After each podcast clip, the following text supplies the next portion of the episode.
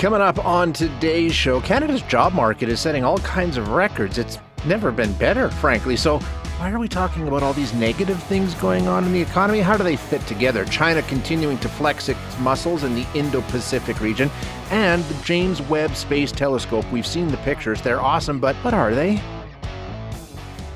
We've talked so much about the cost of living, right? And and how I mean we've all dealt with it, and there's you know reports that we're going to see more of it happening. For how long? Don't know.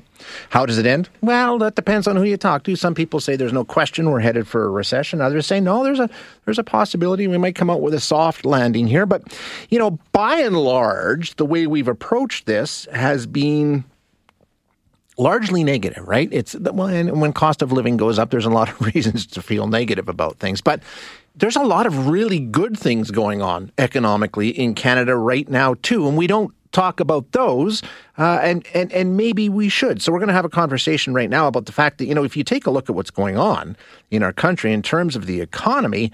Um, there is some some good things happening. So we're going to chat with uh, Tony Stillo now, the director of economics for Canada with Oxford Economics. Tony, thanks for joining us. I appreciate your time today.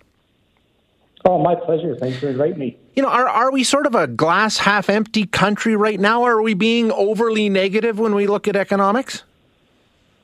I don't know. We're, I'm, a, I'm an economist. It's a dismal science. I guess it's tough. There's dark clouds everywhere we look, and brightness too. Um, so it, I think it's a bit of both.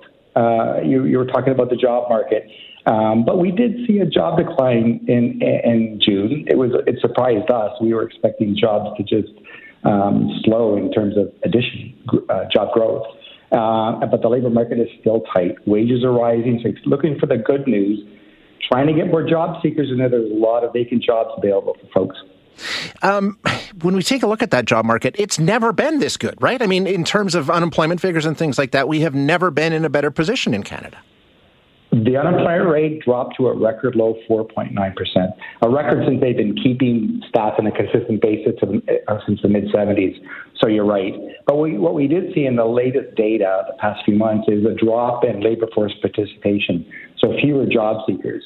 Some of those, it looks like a, a good portion of those are elderly workers who may have taken pre retirement uh, or retirement early. Um, but um, and that's actually one of the things that's constraining our ability to, for the economy to grow is that we do need that um, supply of labor. So again, we're hoping that the uh, higher wages that we're seeing, the higher wage rates that are, be offer, are being offered, are going to attract more people into the workforce. You know, when we take a look at this, of course, there is a consumer confidence index that weighs heavily in all of this. It's something that's monitored and something that's tracked. So if we are taking a look at this as perhaps we're feeling a little negative and a little apprehensive and nervous about where we're going and things like that, um, that can have real world implications in terms of what happens within the economy, right? Absolutely. Um, I, I, don't tend to look at little, you know, uh, volatility in sentiment, but when you see large movements in either direction, uh, where it's a sharp deterioration, that's something I would pay attention to because usually when it does that, it doesn't bounce back. Then you're into the kind of new new, new paradigm, and, and that's the concern I have that we have seen a deterioration in in confidence. Uh, we are a glass half full folk who are still calling for a soft landing, but recession risks we think are rising. So depends if we want to be totally funny today. I'm happy to talk about both. yeah, when you take a look at where we're headed with the way things are going, any idea on, I mean, the one question I keep getting asked by people is how long is this inflation going to last? Is there any way of knowing that, Tony? Well, it, it's really difficult because we're, we're in an environment where a lot of these, this uh, inflation is coming from external sources. You've got supply disruptions. You've got a war in Ukraine, and it's it's not all uh, domestically driven by just that tight labor market. We're just now starting to see uh, wage rates rise, um, but but. It, that you can't just squeeze w- workers and say that's where we're going to bring down inflation. That's what I'm concerned about. That an overly aggressive uh, Bank of Canada could tighten uh, monetary policy too tight, too much, and then tip us into that downturn. Um, but what we're looking for, we're looking for inflation to actually peak near 8% in the coming months. We've already seen oil prices and, and other commodity prices start to ease. Um, and, and, you know, we're hoping that, again, this is what makes it difficult. We've ratcheted up our forecast in recent months, and largely it's related to things outside of our control. It's things, uh, events like what geopolitical uncertainty and the war in, in, in Ukraine. But assuming that that doesn't uh, escalate and it does hopefully have some uh, a closure and end, uh, we think that um, uh, we'll, we'll, see inflation peak this coming year and actually start to come down. Uh, we're looking at to be both from um, um, the supply side improving, both from uh, hopefully the war kind of um, ending and uh, supply chains loosening up. There's a, a, lot of investment going on around the world that um, is is trying to attack this uh, supply chain issue that you've heard about to no end. And their supply constraints are everywhere. Yeah, absolutely. No question about it. Um, and like you say, there is uncertainty built into this, so you can't be 100% certain as to what's going to happen, especially when you're dealing with an international conflict uh, like what's happening in Ukraine. Um, but you're still optimistic that we're not necessarily headed for a recession here. This might be able to turn around without getting to that point. That's our baseline, but even uh, yesterday's move by the Bank of Canada to raise rates by 100 basis points, that surprised us. We had expected a, a significant rise, 50 to 75 basis points, and we're looking for it to, to peak. They basically raised it to two and a half points, which is the highest it's been since 2008. Uh, and the biggest jump we've had since in 1998. It was a, uh, quite a big move. The bank said that they want to front end load all of those increases so that we don't have this piecemeal approach over a lengthy period. That's fine as long as we don't push rates too high. We're expecting the policy rate uh, to peak at about 3% in the fall and then hold there for a while before it comes down. We've got a lot of underlying vulnerabilities, highly indebted households, a housing correction that we had been looking for, and it's quite a substantial one that we actually need, is underway. But we are we're much more interest sensitive uh, in Canada than we have been in the past, and that other advanced economies are, quite frankly. So if we see that, just kind of raising rates to three percent, yeah. um, we think we're likely to soft, see a soft landing. If they do another hundred basis point rise, yeah. uh, in the next month or two, then you're starting to tip the scales. And yeah. that's when we really are worried. We, we have a model, we look at it. We think the odds of a, a recession in the next 12 months is about 40%. That's, that's high. Um, you know, it's almost in the territory where it's the most likely scenario. So we're really close to that. It's almost a, a razor's edge, and and um, it's a tough thing to do. It is. Uh, and I know the Bank of Canada is also aware of these vulnerabilities I've mentioned. Hopefully, they'll kind of front end load this, take a look at how their rates have affected the economy, and kind of uh, then approach it more um, cautiously. Yeah, it's it's going to require a very very delicate touch. Tony, thanks so much for the insight. I appreciate you joining us today. Oh, my pleasure. Thank you. Thank you. There, uh, that's Tony Stillo, who is director of economics for Canada and Oxford Economics.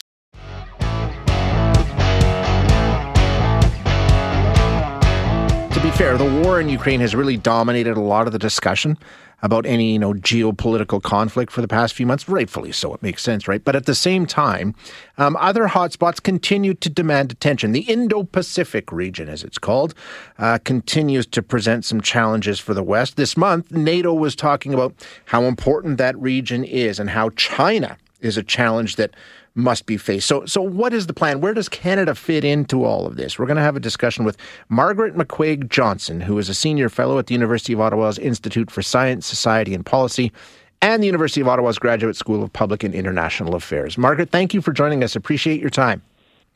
Good to be with you again, Chase. Um, yeah, let's just start with what's happening in that region. Get a bit of an update. Why there is added attention. We've seen we've seen an escalation in activity there, right? Yeah, that's right. Just in the last few years, China has become much more aggressive uh, with its neighbors. We know, for example, that uh, they've got military flights over Taiwan territory. They've actually managed to push back the borders in India and Bhutan so that China takes more of their territory. They've got fishing fleets out all over the world, overfishing uh, in the in the seas of other countries. And uh, most concerning recently was the uh, maneuvers that uh, uh, the PLA jet planes were de- taking against Canadian planes and Australian planes uh, that were in doing uh, surveillance um, in the waters, uh, in the, the air near what China would like to claim as their own territory. Yeah. so we're facing a more aggressive China, that's for sure. Yeah, and as you say, you know, with the fighter jets and all the rest of that stuff, and it's not just Canada; it's Canada, it's Australia that have also been, you know, targeted by some of these actions. Um, they've condemned it. I, have seen the prime minister talking about how some of this stuff has to stop and they can't continue. Um, issued statements, that sort of thing. But clearly, that's not going to be enough, right? No, and and you know, I myself have seen some really nasty business practices in China uh, against Canadian technology companies, and so I proposed back in 2019 that we develop an Indo-Pacific strategy that would allow uh, Canadian companies to diversify away from China uh, so that they could uh, manage their risk there more effectively and broaden our, and deepen our relations with other countries in the region. And so that's uh, that the, the government has been working on such a strategy since uh, 2019. Um, the U.S. has uh, uh, Indo-Pacific strategy, so does India, Japan, mm-hmm. New Zealand. Even the European Union has an Indo-Pacific strategy do we? I mean, like you say, I mean, do we need to actually come up with something? What do we have in place? Wasn't there something a few years ago, at least, talk about coming up with a plan? Well, in fact, the government said in December of 2019 that it was going yeah. to, to develop a China, China policy or a China framework. And a year later, they said, well, no, there w- wouldn't be anything published. Uh, but uh, the minister had been using expressions like uh, the China of 2020 is not the China of 2016, meaning it had uh, become more aggressive. Uh, national security would be the prime criterion for the Huawei decision. We finally have that out. Um, but they decided not to publish a China framework, and it, it appears that they didn't want to poke the dragon. And my concern now is that they may similarly not publish an Indo Pacific strategy per se that shows how Canada understands its own right. uh, relationship with the region and will instead just have more ministerial speeches. Yeah, so we don't know if there even is a, a, playbook that we're operating from, and, and we just have to hope that there is. I mean, if you take a look at what's gone on, the two Michaels, the Huawei saga, I mean, the list goes on. It, it seems like we should have a pretty clear framework and a pretty clear strategy in place.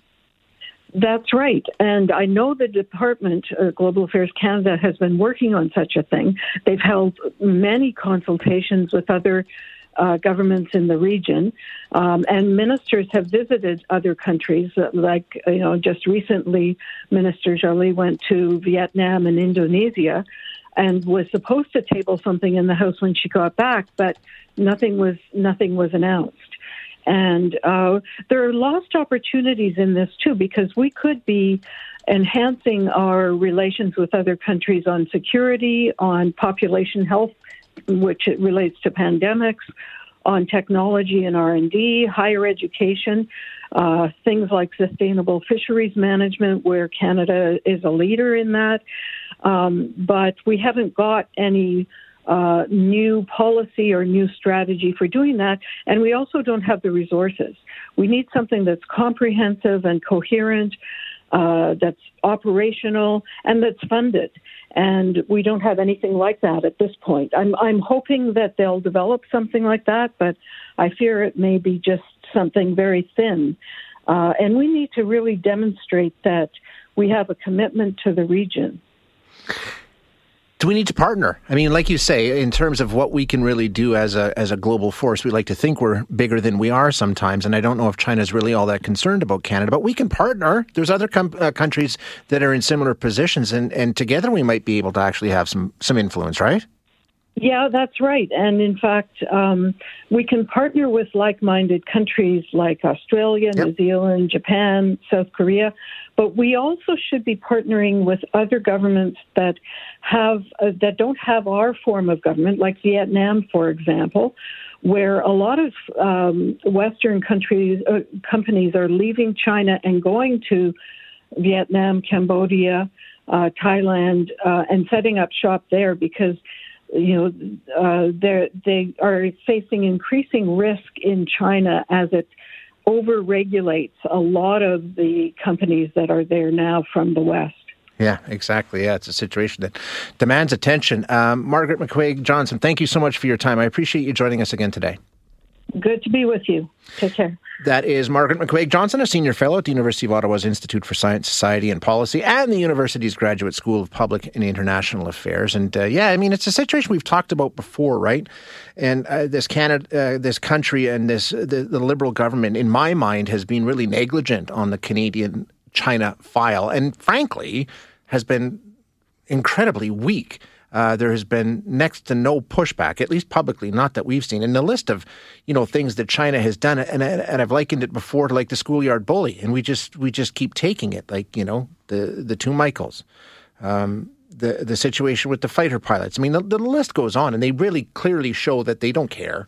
Uh, they have no respect for what our government's going to do in response. And to this point, why would they?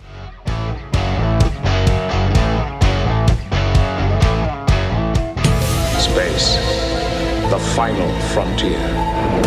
Sir, the possibility of successfully navigating an asteroid field is approximately 3,720 to 1. Yeah, space, the final frontier, and we're getting a better view of it than we ever, ever have before. And you know what? It's dazzling, it's mind boggling, it's beautiful, it's glorious but I don't know what I'm looking at. We're told what it is. It was funny. I was watching uh, William Shatner, some clips from him. Uh, he was on, I think it was Anderson Cooper, and the, both of them were saying, you know, it's amazing, it's incredible.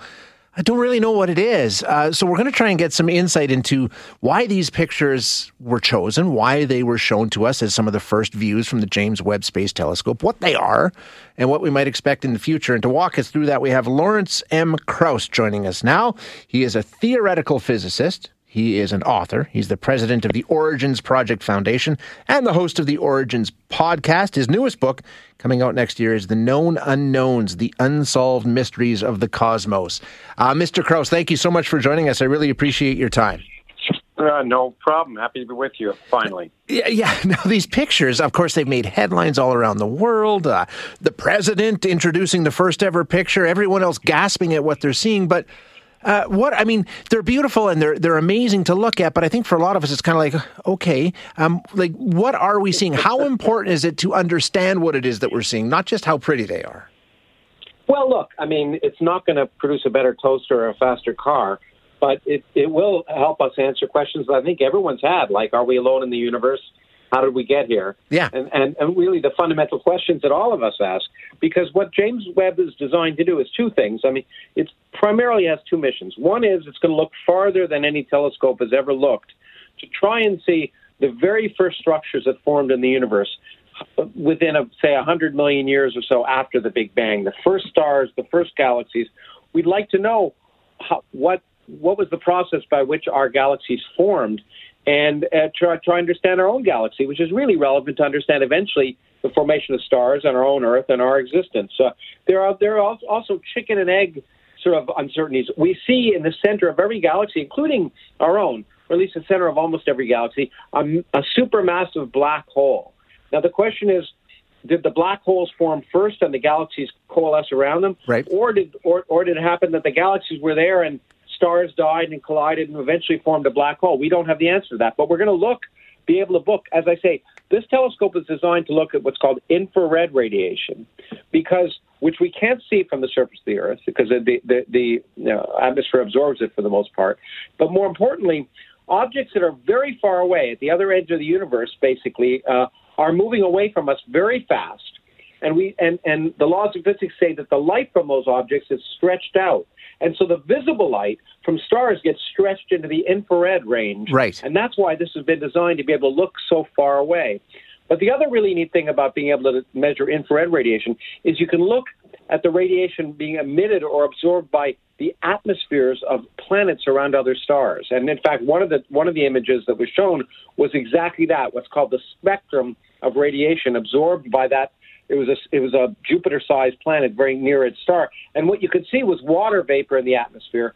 What they're eventually going to hopefully do is be able to look at enough planets to be able to look for what we would call biosignatures to see if there's evidence. For example, on Earth, the oxygen on Earth came from life. There was no free oxygen in the atmosphere on Earth. Life produced it with little breaths over billions of years. And so that alone wouldn't be the smoking gun. But if we saw oxygen in the atmosphere, we might look for other signs of life, and we might be able to answer that fundamental question: Is there life elsewhere in the universe? So those are two of the known missions and two of right. the images that were, were, were, were released related to those two things, looking farther than we've ever looked before, or as as you'd said, Star Trek boldly going where no one has ever gone before, and uh, and also looking for life elsewhere. Yeah, I mean, the other the, images were pretty, basically. Exactly, they, they are. They're incredible to look at. But I was wondering, like you say, I mean, the pictures were chosen for a reason. There was a reason that they were presented, you know, in the order that they were presented and why they were the first one. Why do you think it was that? I call it the wide shot, sort of the establishing yeah. shot where you can see all of these galaxies. Um, it's mind-boggling. It really trying to comprehend what you're looking at is very difficult to do. Yeah, it is. When you, especially when you realize that, first of all, that image of that every except for the six stars, which you can sort of see because yeah. they have those, those the octagonal power patterns around them. Um, every dot in that in that image is a galaxy. Each galaxy contains hun- billions or hundreds of billions of stars. There are thousands of galaxies at an image, and the amazing thing about that image is it's it, it, the, the region it encompasses on the sky is only about the size of a grain of sand if you held it at arm's length that's namely when you look at any dark spot in the sky at night. If you, I happen to live in the country and I can look up and see the dark skies, and if I look out and if in any given dark spot in the sky, well, if you took a a, a, a made a hole with your with your hands and made about the same uh, size of a Canadian dime, in that region, if you could look far enough with telescopes, as you can now with the, with that telescope, you'd see between a hundred thousand and a million galaxies. It's oh, just oh it is really mind-boggling, and it's hard to comprehend. And but the universe, but that's what's great about the universe. It's, yeah. Um, it's hard to comprehend, but we try, and that pushes the limits of our imagination. And as a scientist, that's what it's all about. As a scientist, like you say, uh, the one picture I can't remember what they call it. It's it's the birth of a star. It's beautiful. It's yeah. it's it's absolutely dazzling. I have no idea what I'm looking at. Do you? I mean, explain to me how that shows the birth of a star. Well, what, what there what, there's two images. One you're seeing is the death of a star. Actually, the one with the rings around it is yeah. what a star does when it's dying. It expels matter at a huge rate, and that matter smashes into the interstellar medium and causes it to light up. And that's why you see the sort of rings about it. For thousands of years, that matter has been been been moving away. But there's another that that other beautiful region, uh, the Carina Nebula, I think it, it where you see basically what look like cliffs of yes, gas. Yeah yeah. And there's a region that's been cleared out, and, and, and, and that's related to the birth of stars because in the early stages of star formation, including our sun, the, the, our sun was actually, during that period of forming, the sun is actually something like 10,000 times brighter, and there's X rays being emitted. It's a very turbulent time. And what that does is it, that energy expels all the gas in the region around it and that except for the, material that's that's gravitationally bound to it, which eventually form a solar system. And what you can see that blue region is the region where the gas has been expelled and pushed away, and that's why it looks like it's piled up into cliffs on the other side. And and you know and you know what? You may people may say, "Big deal. What's yeah. this got to do with me?" And the answer is, and this to me is the most poetic thing uh, about the universe. Every atom in your body, essentially came from a star that exploded.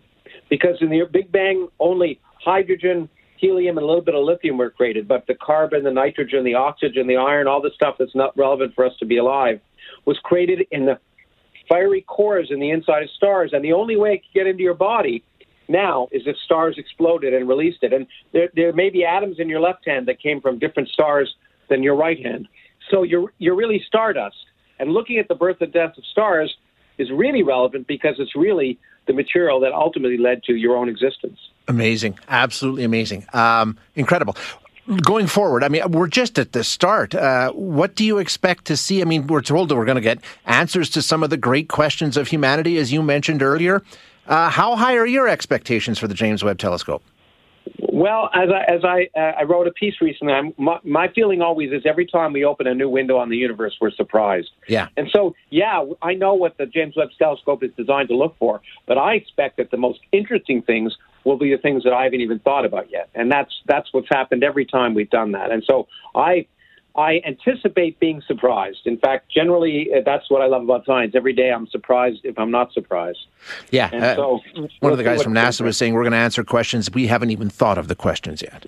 Yeah, yeah, exactly. And that, that, I mean, but that's what that's why we have to keep looking out because the imagination of the universe is greater than the human imagination. If we stop looking, we'll, we- you know, we'll, we'll stop uh, coming up with, with with new ideas and new understanding. It's really looking at the universe that forces our mind to go in different directions. Yeah. And uh, so, so, so I'm anticipating. I hope, I hope I'll be surprised. And even if I'm not, in the near term, even answering those two questions about is there life elsewhere in the universe and how do we get there, Yeah. that'll be pretty good. Yeah, we can live with that. Uh, Lawrence, thank Yeah. you so much for your time. I really, really appreciate it. Sure, no worries. Thanks. That is Lawrence Krauss, who is a theoretical physicist and author and president of the Origins Project Foundation. Uh, as I said, he hosts a podcast called The Origins, and uh, he's got a pretty good handle on this stuff. It, it's like he says, part of the fun of this is uh, the fact that it's so hard to understand. That's what makes it cool, I think, because you can sort of just try and you know, you can feel your mind get twisted. Thanks for listening today. To hear any of our other interviews, you can find them wherever you find your favorite podcasts. And if you like what you hear, don't forget to rate and review us.